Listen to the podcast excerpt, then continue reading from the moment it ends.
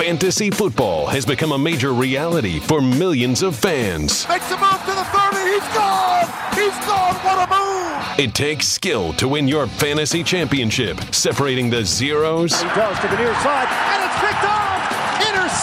Intercepted. from the fantasy heroes. Down the middle, it's caught over the shoulder in the end zone. Buckle up your chin strap for the Fantasy Fix.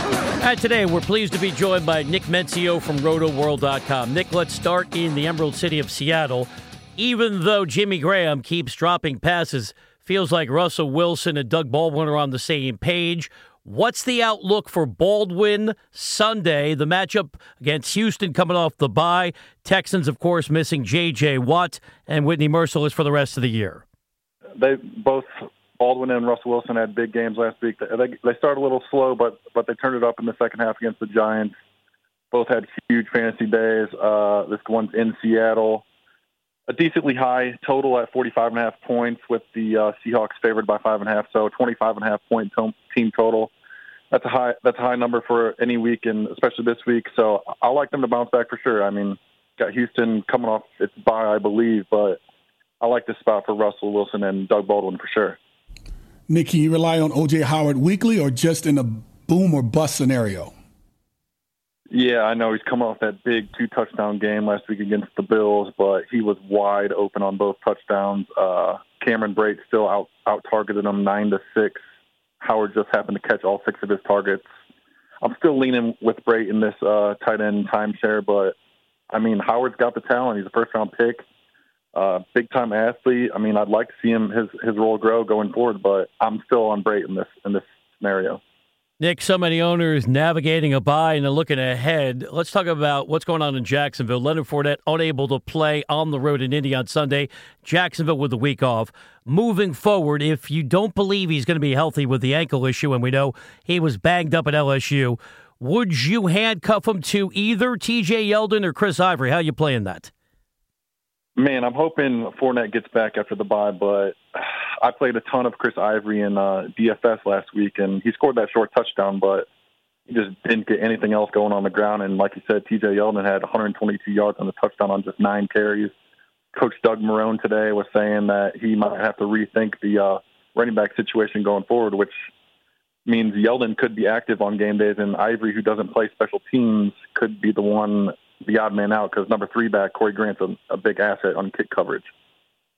Latavius Murray came off of a big game. Which running back uh, from the Vikings do you like moving forward?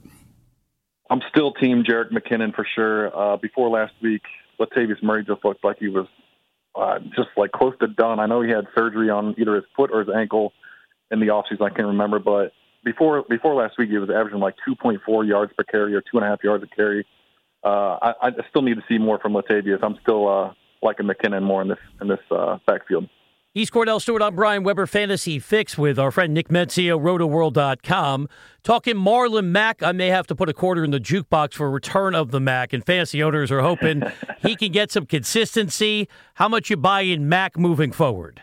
I'm still not very high on him. I mean, he was leading the league in, in carries that went for zero or negative yards heading into last week. I, I assume he's still leading the league in that in that stat. And he dropped another couple passes last week. He dropped two passes the week before that. He's just he's just a big play guy who makes too many mistakes. He can't protect the quarterback on third downs, and I, I, I just don't think the coaches trust him enough to expand his role. So I'd be add him, adding him in any league he's available, but you, you, you can't start him right now.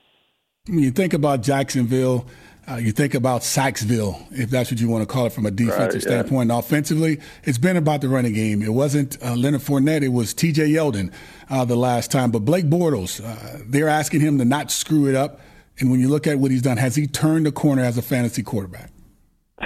Yeah, he had a big week against the Colts last week, but I still am a believer that Bortles can screw way too many things up that they're not going to put a put a ton of pass attempts on his plate. Uh, like you said, this is a, a run first offense. They're going to run whoever is in that backfield over, giving the putting the ball in Bortles' hands. So I still don't. I'm not a big Bortles fan for fantasy. Obviously, you can have some big weeks, but they're going to be wholly unpredictable, and I'm not buying into it at all. Nick, if we think about cause and effect, Joe Mixon post game after the loss on the road in Pittsburgh was vocal saying, Why can't I get the same amount of touches as Le'Veon Bell? The answer is Le'Veon Bell is about a better running back, and we know that you got Gio Bernard, Jeremy Hill in Cincinnati. But do you think Mixon going public with those concerns will get him more touches on Sunday? I mean, you like to think like the squeaky wheel gets the grease, but Joe Mixon's a rookie. Marvin Lewis isn't a guy that typically likes to play as rookies a lot. They have some infatuation with Jeremy Hill up in Cincinnati. I don't know what the reason is, but he hasn't done anything since his rookie year. Uh, but he's still going to be getting carries. It looks like. But I do like Mixon for this week. The the uh, Bengals are heavy favorites at home against the Colts. Uh, I like Mixon to get back to maybe 18 touches this week, but he's just not finding the end zone right now. That off- off- offensive line in Cincinnati is just not very good. Uh, I mean, you can't trust him as anything more than like a low end RB two. We just hope he has, hope he can find the end zone. Uh, how does the value of player in Miami change with Matt Moore playing instead of Jay Cutler?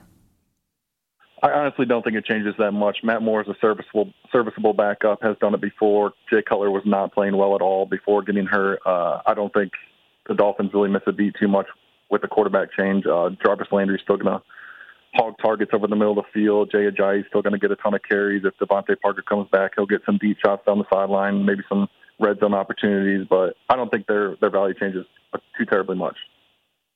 Nick, when the Giants come off the bye, Eli Manning's got to throw the football to somebody. With all the injuries, what wide receiver would you pick if you had to from Big Blue?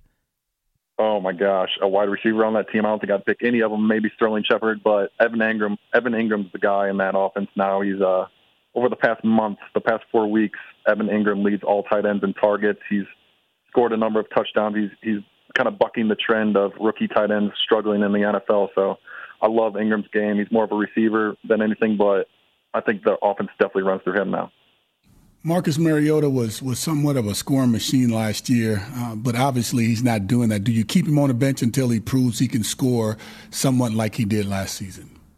Yeah, he's on the bye this week. I have him in a number of leagues. Uh, it's kind of tough to hold on to him, but I, am giving him another shot. He gets two uh, home games coming out of the bye against the Ravens and the Bengals. Not great matchups, but Mariota's upside, like you said, is huge. I mean, if he gets over that hamstring strain, maybe he'll start running the ball a little more again. Uh, he has some easy matchups coming up after those two against the Colts, the Cardinals, the 49ers, and the fantasy playoffs. So I'm looking for looking ahead with him and, and trying to hold on to him. Nick, as always, we appreciate the analysis. Good luck this week, and we'll chat with you next week on the NFL on TuneIn. Yeah, we'll talk to you guys next week. You've been listening to No Huddle with Brian Weber and former Steelers quarterback Kordell Slash Stewart live on the NFL on TuneIn. 20, 15, 10, 5, touchdown. The National Football League is on TuneIn.